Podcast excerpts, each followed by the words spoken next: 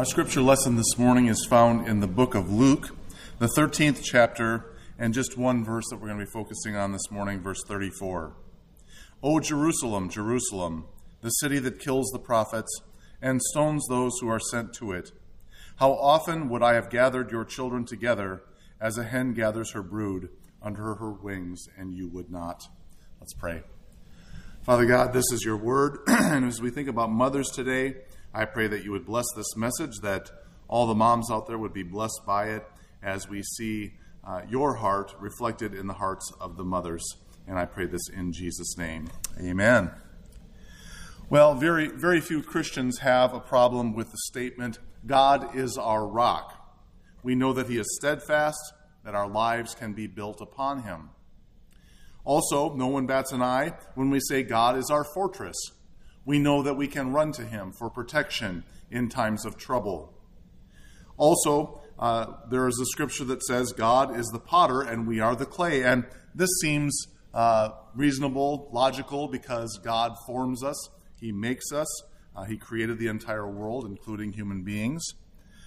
but if you want to get people's hair standing up on the back of their heads, make a statement like this God is our mother. Now, the fact that we are assigning a feminine attribute to God is what gets people riled up. But what does the Bible say about this topic?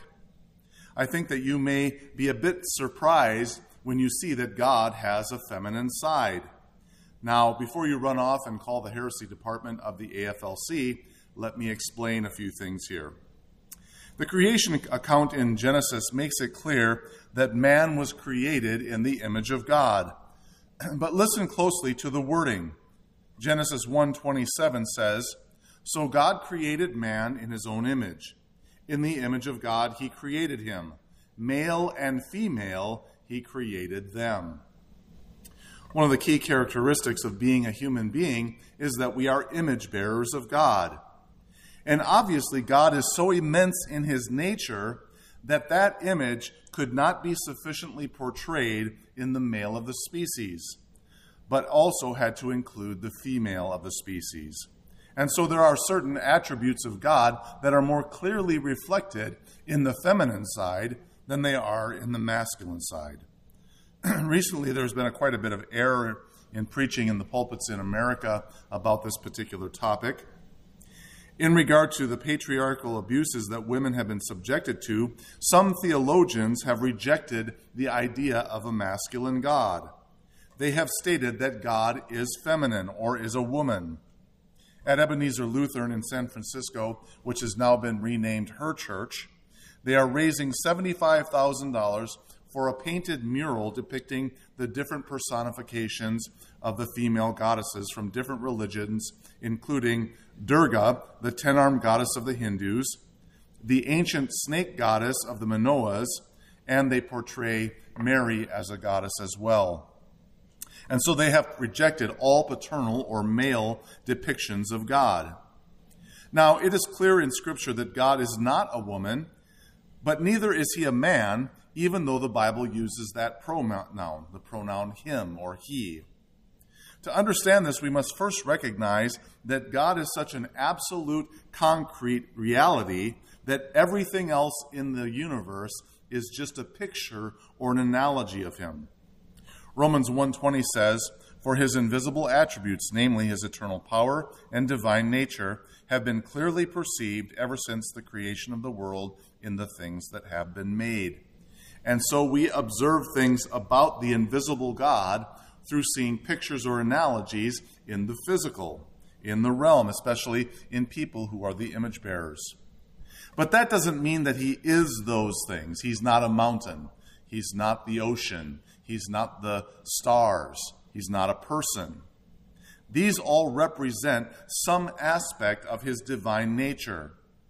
And in today's culture, so much of gender is wrapped up in sexuality. But God does not have sexual genitalia that indicate whether we assign that pronoun or this pronoun. It is the nature of God that determines this. Because generally, men are protectors, initiators, and providers. God is all of these things to the nth degree, As C.S. Lewis put it, God is so masculine that everything else is feminine in comparison.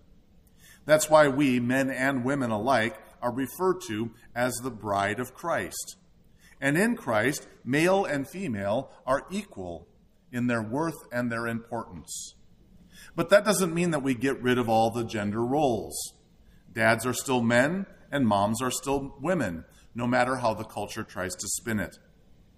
Today is Mother's Day, and I want to show you from Scripture three of God's attributes that you display in your role as mom, that are displayed better in you than in the men. First of all, as a mom, you display God's ability to bring forth life. If you were uncomfortable with me speaking about God's feminine side, you're probably not going to enjoy this next image either. It's the image of God giving birth. And yet we see two passages that this God here brings forth life, is a birth, birthing God. Listen to Deuteronomy 32 18. Speaking about the nation of Israel, Israel, he says, You ignored the rock who gave you birth, you forgot the God who gave birth to you. Also in Isaiah 42 14, God speaks to the prophet here using the imagery of a woman in labor. For a long time I have held my peace. I have kept still and restrained myself. Now I will cry out like a woman in labor. I will gasp and pant. I was there for the births of all four of my children, and I can tell you that bringing life into this world is painful, messy, and emotional. Through the birthing process here, God is showing that He is the great life giver. He is connected, He is emotional about this. And so we see here in Genesis 1 2 that it tells us that the Spirit of God was hovering over the waters. This wasn't a detached process. Another way to uh, translate that word hovering here in Hebrew is the word fluttering. And so I have this imagery of a bird, uh, mama bird, fluttering over her egg. She's anxious. She's wanting to bring forth light. She's waiting for them to hatch. And God here is hovering over the face of the waters, ready to bring forth life. One of the things that was so amazing to me when Peter was born was how much my perception of him changed after he was born. I mean, I knew we were going to have a baby. I knew that there was going to be this new person coming into our home and into our life but I was a little bit detached about it until the actual birth. But moms don't have this same experience like dads do. They are attached from the very beginning. They're right there going through the whole process. They feel this life growing within them. They're communicating with the child. They're speaking to it. They're singing to it. They're humming to it, even thinking about it. And so there's a real emotional thing that goes on with moms that's much different than with dads. In this way, God is more like a mother than a dad. He's right there, knitting us together in our mother's womb. He cares deeply for that which He is creating. He's intimately connected to it, He's emotional about it. And if I were actually going to be brutally honest with you this morning here, um, I thought Peter looked like an alien from the planet another planet for the first three months of his life. And I knew he was my child, but you know, I was able to actually go off to work for 10 hours a day at the barber shop and not, you know, be too anxious about that. Whereas for Mary, she wanted him around all the time. I mean, we couldn't even go on a date without him being there. And so God is much more like that. This is the heart of God as seen in the heart of the mother. God is life, and everywhere he goes, he brings life. The very thing that qualified you to be called mom was that you brought life to someone.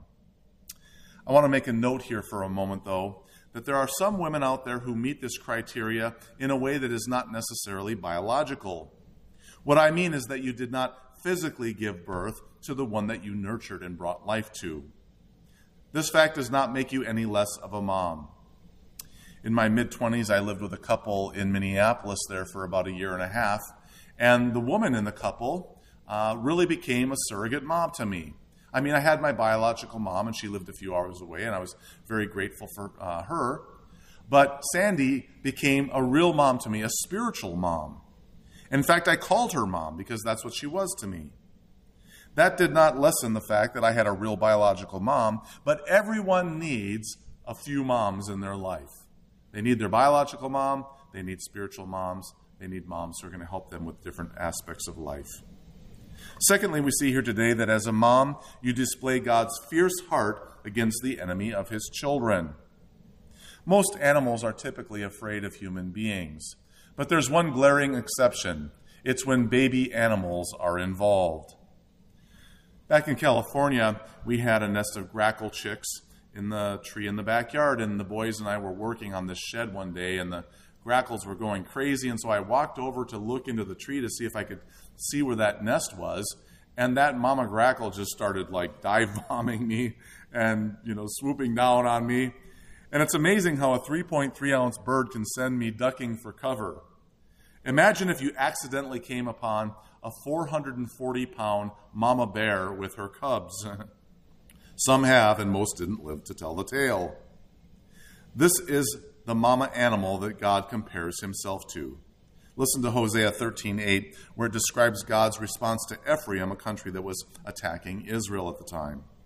I will fall upon them like a bear robbed of her cubs. I will tear open their chest, and there I will devour them like a lion, as a wild beast would rip them open.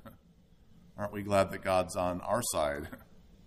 This protective nature of mothers is a sight to behold. And this is especially true when there is a perceived threat. Our biggest threat in this life is the devil. He wants to steal, kill, and destroy anybody who is a child of God. As mothers, the best line of defense that you have in this regard is prayer because you are connecting there with the mother heart of God, the heart of God that wants to protect his cubs. And Satan runs for cover when he encounters a praying mom. You may have a son or a daughter who's going through a difficult time. And I found many times in dealing with couples that are facing this kind of trial that at some point the dad just throws up his hands and says, Forget it, let's write this child off, I'm sick of it. I have never, ever heard those words from a mom. Prayer works, mom, so don't give up on that wayward child who is being harassed and attacked by the devil. Thirdly, and finally, we see as a mom, you display God's heart to have his children close by. It is the week of Passover here, and Jesus is just arriving in Jerusalem with his disciples uh, in the passage that I read earlier in uh, Luke chapter 13. And he knows that he's going to be crucified in four days. His heart is breaking for the people, and he encounters them and cries out, O Jerusalem, Jerusalem, the city that kills the prophets and stones those who are sent to it. How often would I would have gathered you as children, uh, as though a hen gathers her brood under her wings, and you were not willing. And so a mother hen knows that the safest place for the chicks is under his uh, her wings because the eagles can't see them; they're covered and protected, and she wants them to be near. As a mom, you love to have your children nearby. Imagine Thanksgiving or Christmas when the family's gathered around. Maybe some are in the kitchen there or in the dining room, they're playing uh, a board game. Others are sitting there watching the football game together, enjoying some food. They're making a mess. There's crowded spaces. And after a while, the dad's like, Get these kids out of my house. But the mom is just loving it. She's there. She loves having these kids around. She doesn't mind the monumental pile of dishes or all the the trouble that comes with it. You just want to know that your kids are doing okay. You want to be reassured that they are close with the Lord. And those holiday family reunions are just a foreshadowing of the great gathering that is coming in the new earth. The Bible calls it the wedding supper of the Lamb. God also has this heart, wants his kids nearby. He is planning on spending eternity with us, as is seen in Revelation 21 3, where it says, and I heard a loud voice from the throne saying, Behold, the dwelling place of God is with man. He will dwell with them, and they will be his people, and God himself will be with them as their God. Another passage that shows this longing that God has for his children to be nearby is Luke 15, 8 through 10. Or what woman having uh, ten silver coins, if she loses one coin, does not light a lamp and sweep the house and seek diligently until she finds it?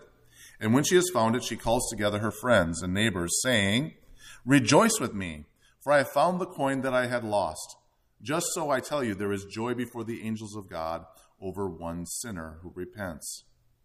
Notice here that God is depicted as a woman who's scouring the house for a lost treasure. This is the aching heart of a mother whose lost son or daughter has wandered from the Lord. We are his treasure, and all of heaven rejoices when we are found, including God dancing before his throne. In conclusion, here this morning, many mothers I have known have faced a real struggle in modern society. They have a deep yearning to be the kind of mom that they know that God desires for them to be. And yet, society tells them if they choose the traditional mother role, then they are not contributing to the common good of society in a significant enough way. I don't typically use the phrase here that I'm going to use, but I think it's important this morning. Thus saith the Lord. That that is one of Satan's hardest won lies, and don't believe the propaganda. Being a mother is one of the most significant things that you could ever be, and don't let anyone ever take away your joy. Thank you, mothers. In this church, we lift you up as the very reflection of the heart of God. And Father, I thank you so much for our mothers. I thank you for the people that have mothered me in my life. And I pray that you would bless any mom out there who's struggling right now with this reality. And I pray this in Jesus' name. Amen. Happy Mother's Day. Thank you for tuning in to this sermon series from Elim. If you are encouraged today, would you consider supporting our online ministry through a financial contribution? Personal checks can be made out to Elim Lutheran Church and sent to 11504 26th Street Northeast, Lake Stevens, Washington 98258. Or you can give online at elimlutheran.net. Thank you and may God bless you the rest of your day.